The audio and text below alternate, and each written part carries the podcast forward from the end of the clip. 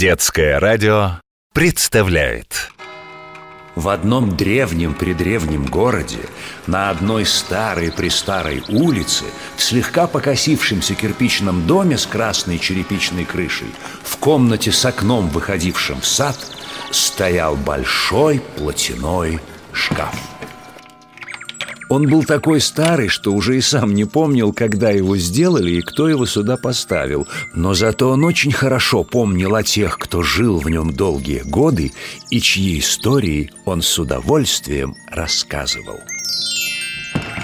Сказки из платяного шкафа. История о том, как камень в пуговицу превратился – Жил-да был коллекционер, который очень любил украшать одежду. Он собирал на улице красивые камешки, а затем проделывал в них отверстия и пришивал на одежду. Так, для красоты. Вот находка! Воскликнул коллекционер, в очередной раз заметив под ногами красивый камень. Как сияет и переливается!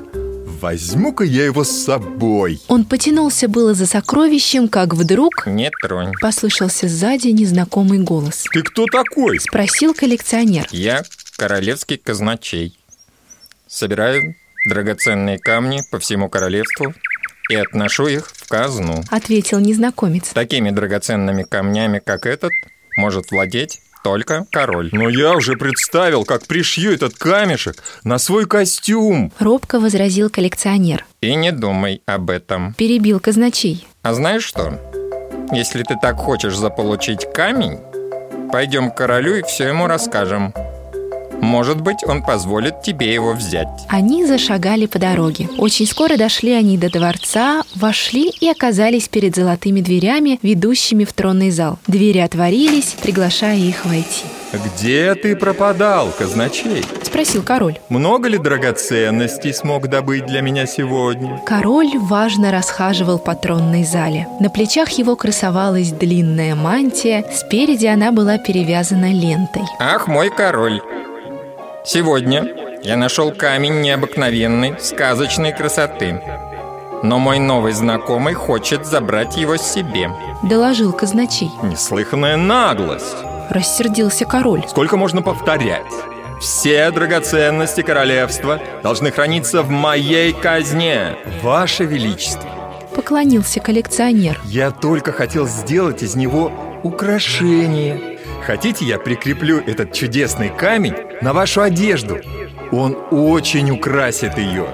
Так и быть, повелеваю. Пришивай. Снисходительно произнес король. Коллекционер очень обрадовался, достал из кармана нитки, иглу и острый прутик. Им он выпилил отверстие в камне. Ваше Величество, позвольте вашу мантию. Вот здесь справа, возле ленты, этот камешек будет прекрасно смотреться. Приговаривал он, делая аккуратные ровные стежки. Так, так, готово. Хм, неплохо. Неплохо, сказал король, набрасывая одеяние на плечи. Ой, помогите, тут что-то зацепилось. Коллекционеры казначей поспешили на помощь королю. Острые края пришитого камня крепко держали левую сторону мантии. Король потянул наряд, и в мантии образовалась дыра, размером точь-в-точь точь с драгоценный камень. «Моя мантия! Она испорчена!» Воскликнул король э, Что вы, что вы, ваше величество? Нашелся коллекционер Посмотрите, камешек пришит справа, а дырочка прямо напротив, на левой стороне мантии. Теперь для соединения правой и левой сторон мантии не придется завязывать ленты. Вставьте, пожалуйста, камешек в эту дырочку. Вот и чудно!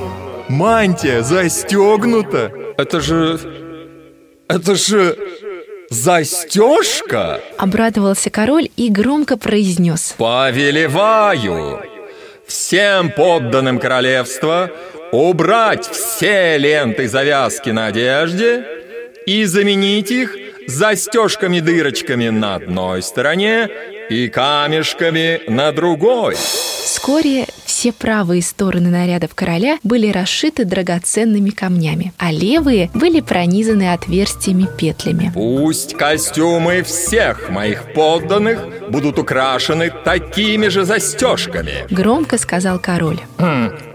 И женские тоже? Уточнил казначей. Да. Начнем с одежды королевы. Ей всегда помогают одеваться фрейлины. Пусть застежки на одежде моей королевы будут не с правой стороны, как у мужчин, а с левой.